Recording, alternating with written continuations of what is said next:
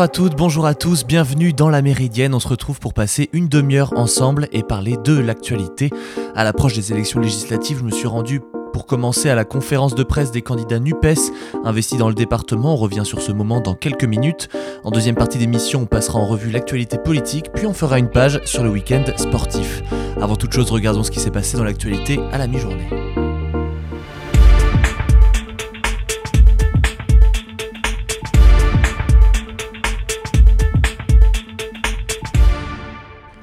La Finlande a annoncé hier sa candidature historique à l'OTAN avant une réunion décisive en Suède en vue d'une probable demande d'adhésion simultanée des deux pays, conséquence directe de l'invasion russe en Ukraine.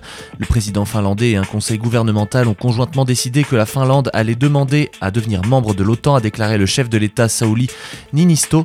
Euh, L'Allemagne est prête à un processus de ratification rapide au cas où la Finlande et la Suède décideraient de demander leur adhésion à l'OTAN, a expliqué à la presse la ministre des Affaires étrangères allemande Annalena Baerbock au cours d'une deuxième journée de discussion avec ses homologues de l'Alliance Atlantique à Berlin. Le ministre turc des Affaires étrangères Mevlut Cavusoglu s'est montré conciliant avec la Finlande mais a reproché à la Suède des déclarations provocantes lors des discussions à Berlin sur l'adhésion des deux pays. Le secrétaire général de l'OTAN Jens Stoltenberg s'est dit confiant euh, dans la possibilité des pays membres euh, de l'Alliance de trouver un compromis avec la Turquie qui n'a pas l'intention selon lui de bloquer l'adhésion de la Finlande et de la Suède. Le groupe Renault a annoncé ce matin avoir signé des accords de cession de sa filiale Renault Russie, les actifs du constructeur français étant désormais propriété de l'État russe, a confirmé le ministère russe de l'Industrie et du Commerce, ce en raison de l'invasion de l'Ukraine. L'accord inclut notamment la cession de la participation de Renault Group dans la société russe Avstovaz, euh, à l'Institut central de recherche de développement des automobiles et des moteurs. L'accord conclu prévoit une option de rachat par Renault Group de sa participation dans Avtovaz, exerçable à certaines périodes au cours des six prochaines années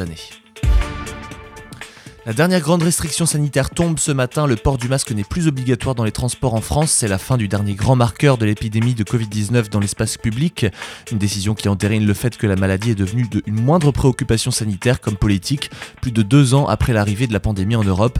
Depuis quelques semaines, après les, contaminations et les hospitalisations liées au Covid-19, elle diminue.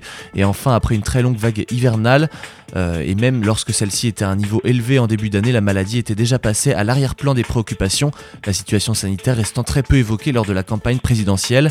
Dans ce contexte, le gouvernement avait déjà pris plusieurs mesures emblématiques ces derniers mois. Fin en mars du port du masque, hormis dans les transports, et fin du pass vaccinal qui imposait d'être vacciné contre le Covid-19 pour accéder à de nombreux lieux comme les restaurants et les cinémas. Sous le choc, les habitants de la ville de Buffalo dans l'état de New York ont rendu hommage hier soir aux 10 personnes tuées la veille dans un supermarché par un homme blanc de 18 ans, une fusillade décrite par les autorités comme un crime raciste motivé par la haine. La majorité des victimes sont afro-américaines. Le jeune homme portait une caméra et, et a diffusé son crime en direct sur Twitch. La plateforme a cependant assuré avoir supprimé le contenu deux minutes après la diffusion, le début de sa diffusion. Il a aussi publié un manifeste à caractère raciste de 180 pages avant les faits selon les médias américains. Selon le New York Times qui cite ce manifeste, le suspect a été inspiré par euh, des crimes commis par des suprémacistes blancs, notamment le massacre en 2019 de 51 fidèles dans deux mosquées de Christchurch en Nouvelle-Zélande. Une première en six ans, un avion de la compagnie Yemenia a décollé ce matin de Sanaa, la capitale du Yémen, contrôlée par les rebelles Houthis.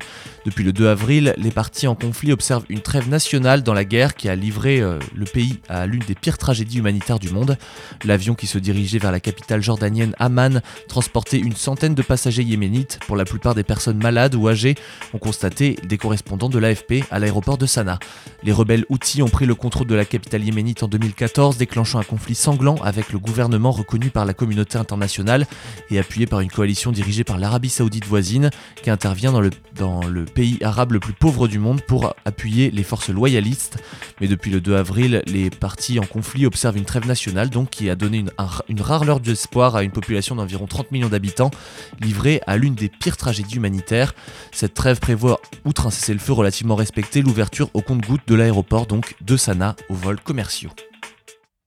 Vous écoutez La Méridienne sur Radio Phoenix.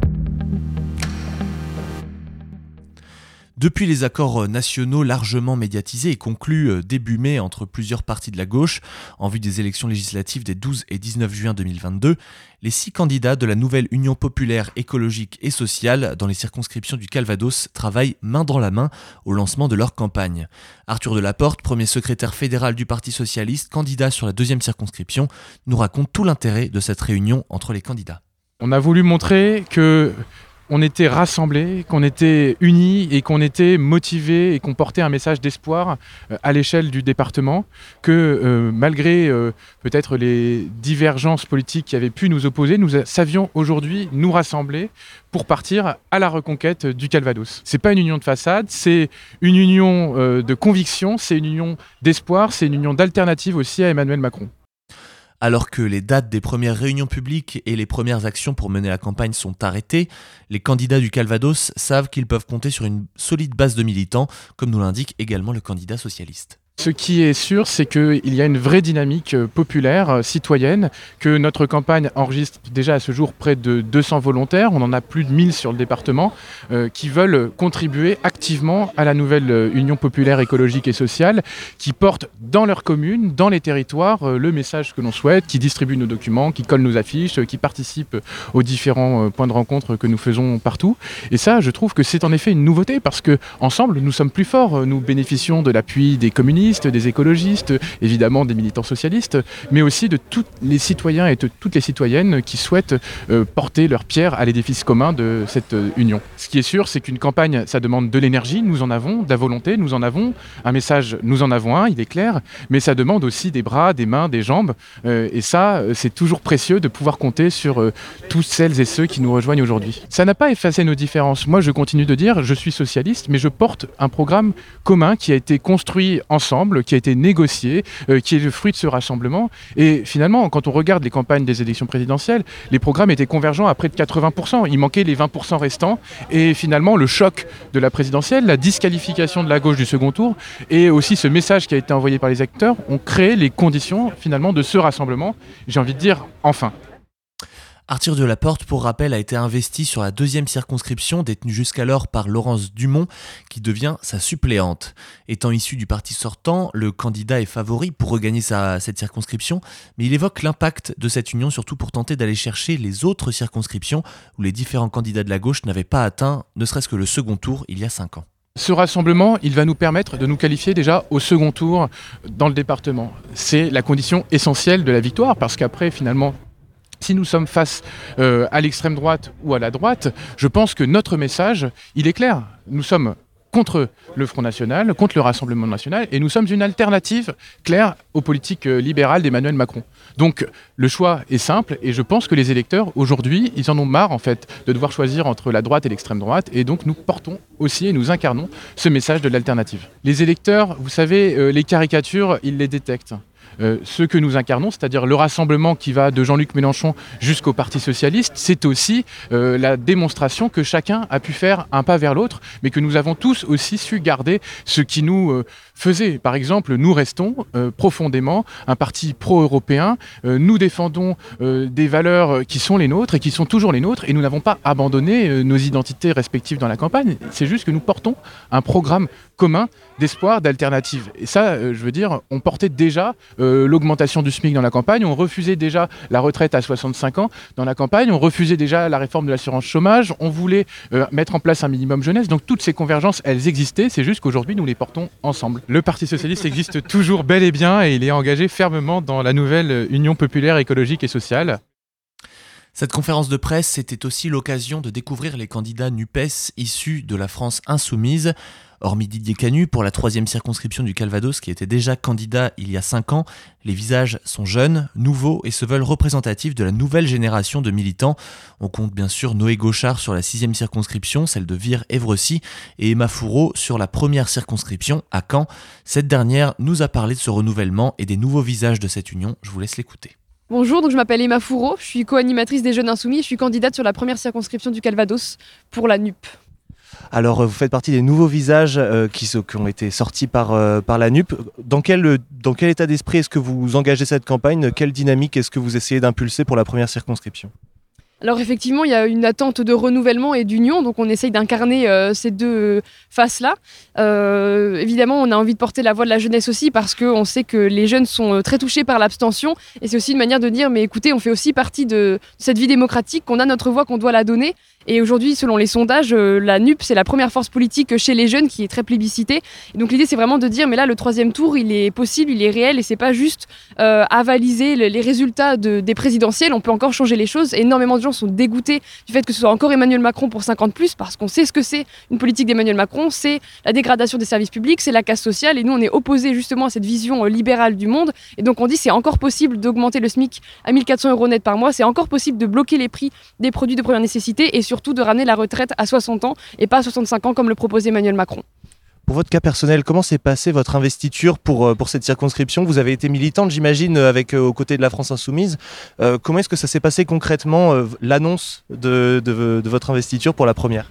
Alors effectivement, ça fait cinq ans que je milite à la France Insoumise et donc j'étais chef de file de la France Insoumise. Et puis il y a eu les négociations nationales qui se sont soldées par une investiture le 7 mai dernier lors de la convention. Donc c'était un très beau moment avec toutes les forces politiques qui étaient réunies. Et donc c'est là que j'ai été investie et donc forcément j'étais très contente. Mais mais voilà. Et euh, pour la première circonscription, il, y a eu néanmoins quelques débats euh, euh, par rapport à l'investiture. C'est vrai que les écologistes attendaient l'un des leurs. J'imagine que les socialistes également. Enfin, il y a forcément des déçus dans ce genre de d'alliance. comment est-ce que ça se passe sur le terrain? Est-ce que vous allez tout de même vous serrer les coudes avec les, socialistes et les écologistes, éventuellement les communistes, qui devaient effectivement être inscrits pour cette première circonscription? Ce genre d'accord implique forcément des déceptions parce que qui dit candidat unique à gauche dit des candidatures qui doivent se désister. Et, mais le, jeu en vaut la peine parce que c'est vraiment un accord historique. Et donc oui, sur le terrain, on va travailler tous ensemble. On a rencontré euh, euh, les écologistes, on a rencontré les autres forces politiques et on sera évidemment unis ensemble euh, sur le terrain pour faire la campagne. Donc bien sûr qu'il y a un premier moment de déception, mais ça passe très vite parce qu'on se dit que l'enjeu est tellement immense qu'on se doit être à la hauteur et c'est pas juste des enjeux individuels, c'est vraiment un enjeu collectif qui fait que bien sûr on, on se fédère avec toutes les forces politiques. Pour terminer, j'aimerais qu'on parle un petit peu moyen, long terme éventuellement. Euh, effectivement, on a trois candidatures, la France Insoumise, qui seraient potentiellement en, posture de gagner, étant, donné qu'il n'y aura pas d'autres forces à gauche pour, le, pour les contrer. Est-ce que ça peut s'inscrire éventuellement dans une plus grande importance de la France Insoumise dans le Calvados? Effectivement, on avait du mal à voir les, les grandes têtes d'affiche euh, de la France Insoumise jusqu'à maintenant. Est-ce que ça impulse une dynamique également pour le parti euh, dans la région, dans le département plutôt? Bien sûr, c'est tout l'enjeu. Nous, y a pas, on est là pour dire qu'il n'y a pas que Jean-Luc Mélenchon euh, à la France Insoumise, c'est surtout des gens sur le terrain, des militants qui sont investis dans tout le territoire. Et c'est vrai que comme on est un parti qui est encore assez euh, récent, on n'a pas d'implantation locale pour le moment, mais c'est bien l'enjeu avec ces élections, c'est aussi de dire mais comptez sur nous euh, sur le terrain, vous aurez des députés de combat, des élus de proximité, et donc c'est aussi un moyen peut-être d'avoir euh, un local si on est élu et de justement s'implanter, de pouvoir euh, se proposer pleinement euh, aux citoyens et, qui n'hésitent pas à venir nous voir. Mais c'est vrai que c'est un, un, gros enjeu de l'implantation locale, oui. Merci beaucoup. Bon courage pour cette campagne. Merci beaucoup. Si l'unité affichée au cours de cette conférence de presse était assez convaincante sur le moment, il y a bel et bien eu euh, dans, les négociations des dissensions pour le choix des candidats, notamment chez les écologistes. Euh, on a pu l'évoquer notamment la semaine dernière avec Noël Lemolf qui nous expliquait que aucun des candidats souhaités initialement par les écologistes n'a été retenu et la déception se faisait sentir notamment sur la, première circonscription qui sera justement défendue par la candidate LFI Emma Fourreau que vous venez d'entendre. Une seule candidate a donc été désignée sur le département côté écologiste, c'est Valérie Harel, qui a été choisie pour tenter d'obtenir la cinquième circonscription du Calvados. On l'écoute maintenant. Valérie Harel, cinquième circonscription de Bayeux, B5, Côte-de-Nac, Prébocage. Alors bonjour, euh, vous êtes présente donc pour la conférence de presse de présentation de la NUPES. Dans quel état d'esprit est-ce que vous allez impulser cette campagne à venir pour la cinquième circonscription euh, du Calvados? Bah, Dans un état d'esprit euh, de démocratie. on souhaite vraiment, moi je souhaite que ce soit un, renouveau démocratique qui se fasse depuis notre circonscription et, et qui impulse quelque chose au niveau de toutes les circonscriptions du Calvados, euh, de réunir des assemblées citoyennes euh, et de, permettre de redonner le goût de la politique euh, à, tous les habitants de nos circonscriptions et puis, et puis au-delà quand on sera élu. Alors justement, vous l'avez dit pendant la conférence de presse, c'est une assemblée citoyenne qui a permis également de vous faire investir sur cette circonscription. C'est une démarche qui est assez novatrice et qui a été approuvée par votre parti. Comment est-ce que vous interprétez effectivement cette, cette démarche qui a été impulsée pour vous faire investir sur cette circonscription?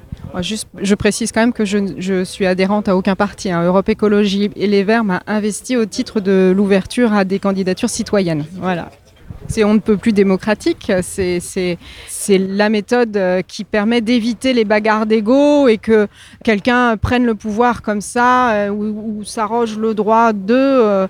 Euh, dans les partis d'ailleurs, certains partis comme Europe Écologie Les Verts fonctionnent par des assemblées, des assemblées de circonscription, mais en, interne à leur parti. Je pense que le fait que ce soit ouvert, là on avait ouvert l'assemblée à la fois des citoyens non encartés, des militants associatifs euh, des militants syndicaux, mais les, représentants des principaux de, des partis de tous les partis politiques euh, étaient invités. C'était ce que je souhaitais moi en tout cas, et c'est ce pourquoi j'œuvre depuis quelque temps, c'est d'arriver à faire euh, l'union entre les militants associatifs, syndicaux et les partis politiques et les militants de partis.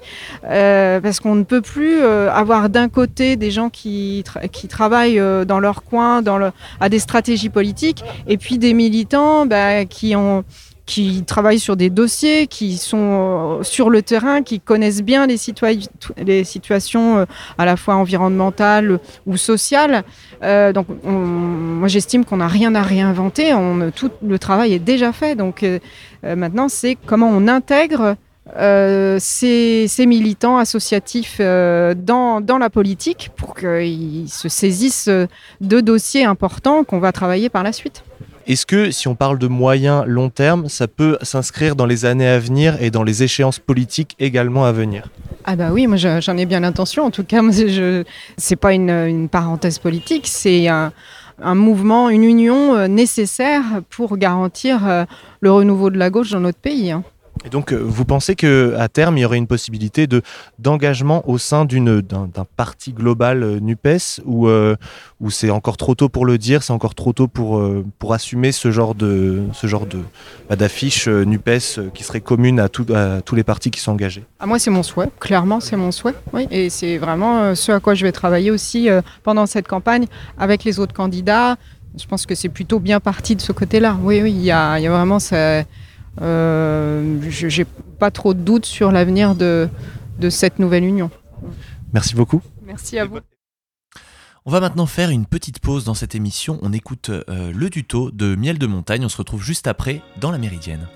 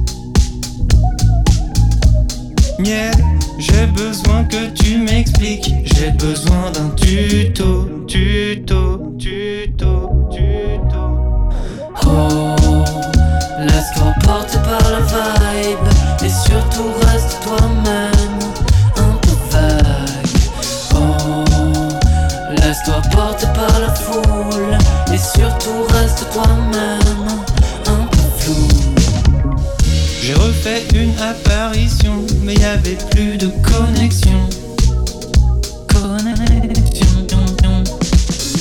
J'ai cru que j'avais du talent, mais c'était la chance du débutant. Quand ça roule, je glisse. Quand ça marche, je tombe. Et quand ça joue, je perds. Et quand ça se passe, je suis loin. Alors miel, s'il te plaît, je crois que j'ai vraiment besoin d'un tuto, tuto, tuto, tuto. Oublie tout ce que je sais. Souviens-toi pourquoi tu le fais. Et si tu veux toucher le ciel,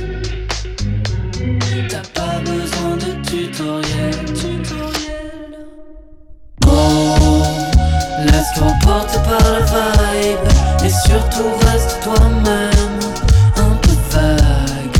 Oh Laisse-toi porter par la foule Et surtout reste toi-même.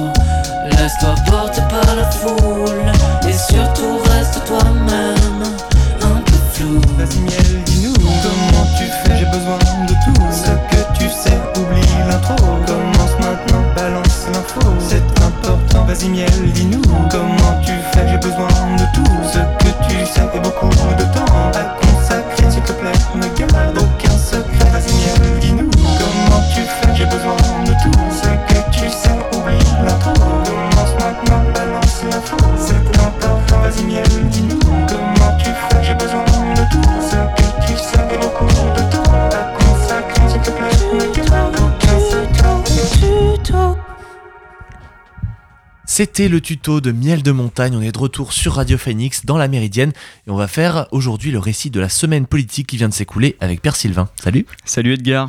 Alors nous avons encore passé une semaine politique euh, assez mouvementée. Euh, lundi dernier, c'était la journée de l'Europe. Elle a permis aux États membres de célébrer la déclaration de Schuman, signée le 9 mai 1950.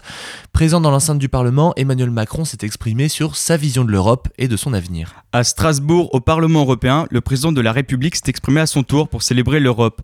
Dans son monologue, Emmanuel Macron a repris une vieille idée de l'un de ses prédécesseurs, François Mitterrand. Il a ainsi relancé l'idée d'une confédération européenne.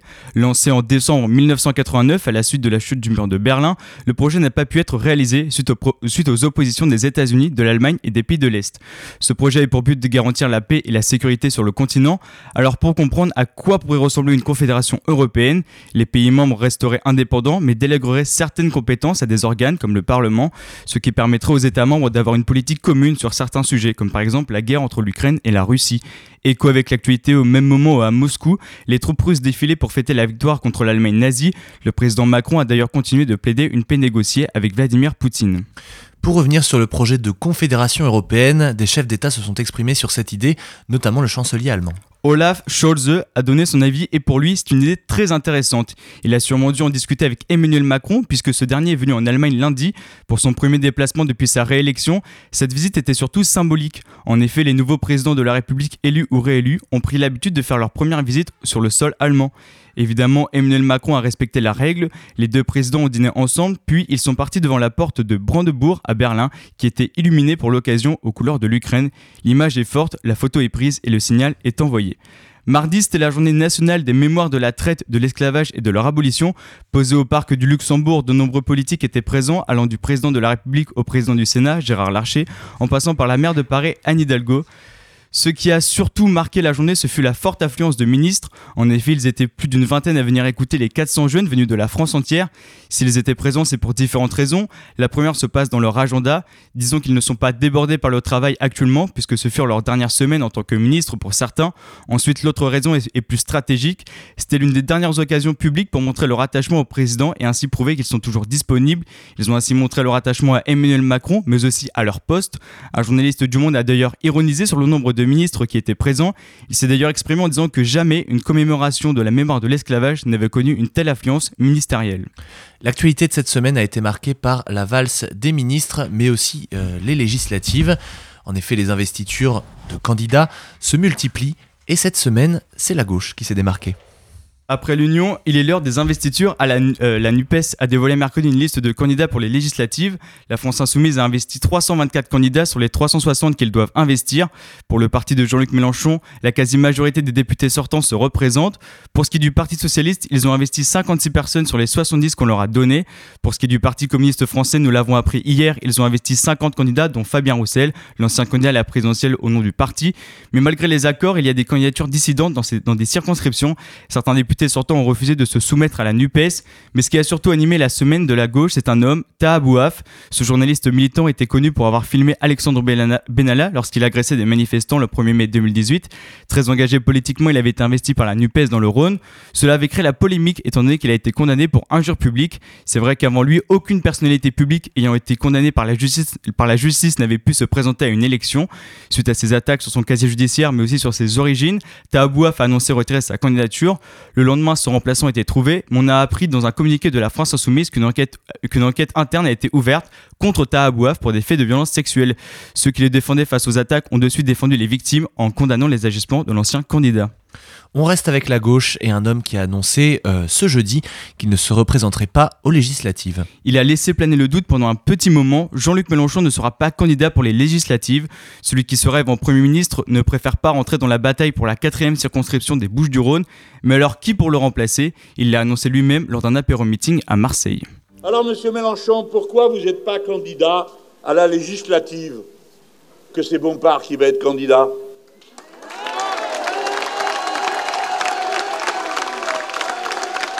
Je vous le confie.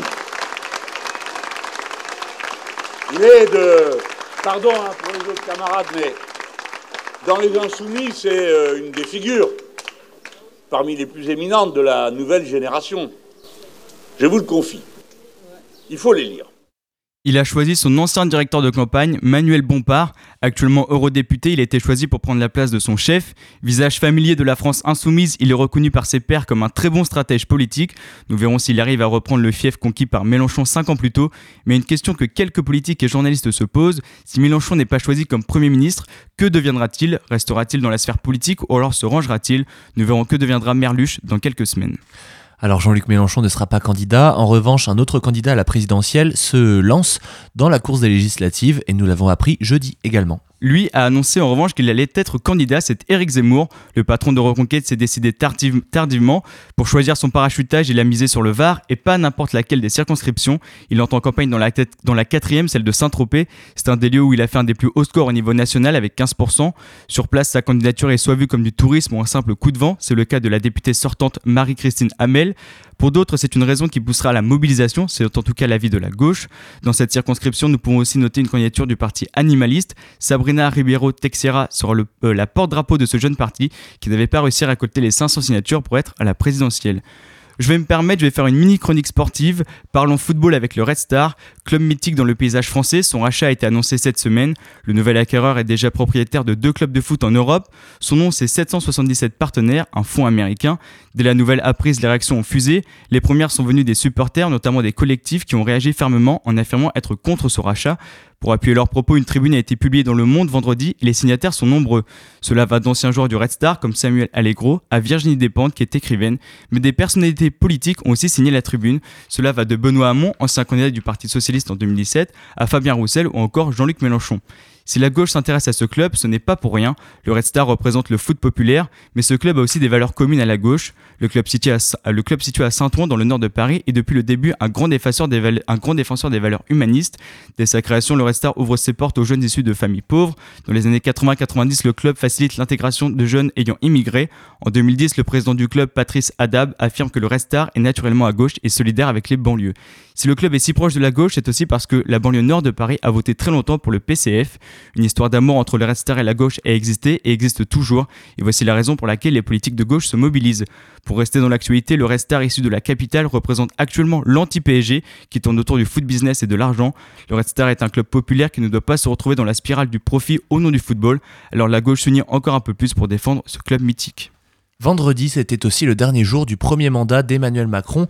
Jean Castex doit bientôt présenter sa démission et celui de son gouvernement. Nous attendons bien sûr avec impatience le nom des prochains ministres, mais pour certains, leur identité est déjà connue, mais pour une raison bien précise. Nous l'avons appris dans le Parisien ce week-end, l'Elysée procède actuellement à des vérifications sur les possibles ministres. Ces vérifications concernent le volet fiscal, leur patrimoine est épluché, mais aussi leurs anciennes activités pour savoir s'il n'y aurait pas de possible conflit d'intérêts. Alors c'est l'Elysée qui le demande, mais c'est un organisme indépendant qui s'en charge. Son nom c'est la Haute Autorité pour la Transparence de la Vie Publique. Selon le Parisien, c'est une dizaine de noms qui sont en train d'être examinés, sachant que l'Elysée en donne souvent plus, plus en cas d'impossibilité de pouvoir nommer quelqu'un. Alors ces déclarations ne sont qu'une étape. En effet, dans l'année de leur nomination, les ministres seront contrôlés fiscalement. Le but de multiplier les contrôles, c'est pour éviter les scandales et mettre à mal les débuts du prochain gouvernement. Nombreux sont les exemples de ministres obligés de démissionner suite à des affaires fiscales. Mais avant qu'ils ne démissionnent, attendons qu'ils soient nommés et il va falloir attendre quelques jours. Sur ce, je vous dis bonne semaine et à la semaine prochaine pour un autre récap politique. Merci beaucoup Pierre Sylvain, on se retrouve effectivement la semaine prochaine pour malheureusement déjà la dernière chronique politique de la saison. Et on termine avec les sports.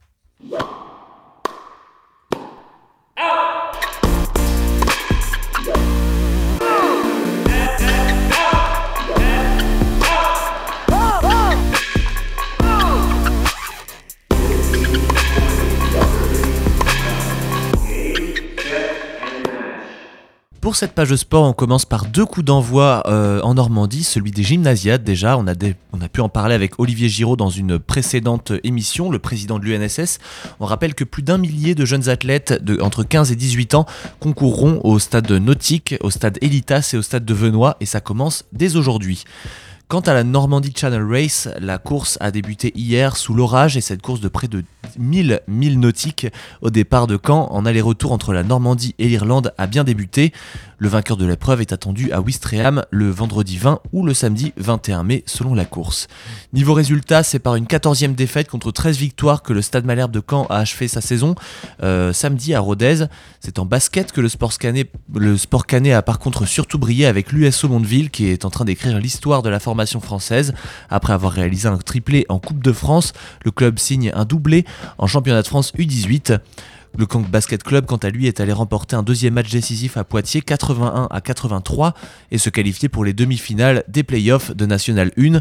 Les hommes de Fabrice Coursier ont su assommer les poids de vin dans le dernier quart-temps, et un énorme exploit, encore un énorme exploit et encore un espoir de gagner son accession au niveau supérieur. Dans les grands faits sportifs du week-end, on peut évoquer la victoire de l'Italien Enea euh, Bastianini qui a remporté ce dimanche au Mans sa troisième victoire de la saison au Grand Prix de France en MotoGP devant l'Australien Jack Miller et l'Espagnol Alex euh, Espargaro. Fabio Quartararo qui reste leader du championnat et Johan Zarco complète quant à eux le top 5. En hockey sur glace maintenant, l'équipe de France a remporté ce dimanche sa première victoire du mondial en Finlande. Les Bleus se sont imposés face au Kazakhstan 2 à 1. Après une première défaite vendredi face à la Slovaquie 4-2, les Bleus repêchés pour le mondial élite remportent leur première victoire, des points essentiels face à une équipe à leur portée pour éviter la dernière place du groupe A, synonyme de relégation au mondial 1A. Le premier gros coup d'arrêt maintenant dans la carrière de Tony Yoka, battu pour la première fois chez les pros, Euh, mieux classé que le français dans la hiérarchie mondiale des lourds, le congolais Martin Bacolé a rappelé qu'une palette technique très large et que l'élégance ne suffisent pas face au punch. On va terminer euh, ce- cette page sport sur une note moins festive avec un déplacement euh, qui aurait dû se dérouler sans anicroche pour le Paris Saint-Germain en foot. Et puis il y a eu cette absence inattendue d'Idrissa Gueye, le milieu de terrain parisien, euh, sur la feuille de match de la rencontre. Euh, interrogé juste après la rencontre sur ce forfait, Mauricio Pochettino ne s'est pas étendu mais a évoqué des raisons personnelles concernant son joueur. Pour mieux cerner les raisons de cette absence impromptue, il faut se concentrer sur la nature de cette 37e journée de Ligue 1, placée sous le signe de la lutte contre l'homophobie.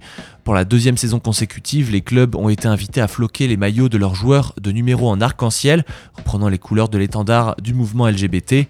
Avant ce match, les joueurs ont tous posé euh, euh, autour du slogan de la LFP Homo ou hétéro, on porte tous le même maillot. Enfin pas tous, car il apparaît que Idriss Gueye n'a pas souhaité enfiler cette tunique, un refus motivé par des convictions religieuses, ce qui n'a pas manqué de déconcerter et d'attrister plusieurs participants au déplacement de, du PSG. Tous les clubs, heureusement, ont joué le jeu, assure au contraire la LFP, qui s'apprête même à lancer une vente aux enchères de maillots de cette journée au profit d'associations LGBT. Et c'est ainsi que se termine la Méridienne. Été très heureux d'être avec vous pour cette émission. Je remercie Emmanuel en régie et on se retrouve euh, quant à nous dès demain à 13h pour une prochaine Méridienne. Bonne journée à tous. Salut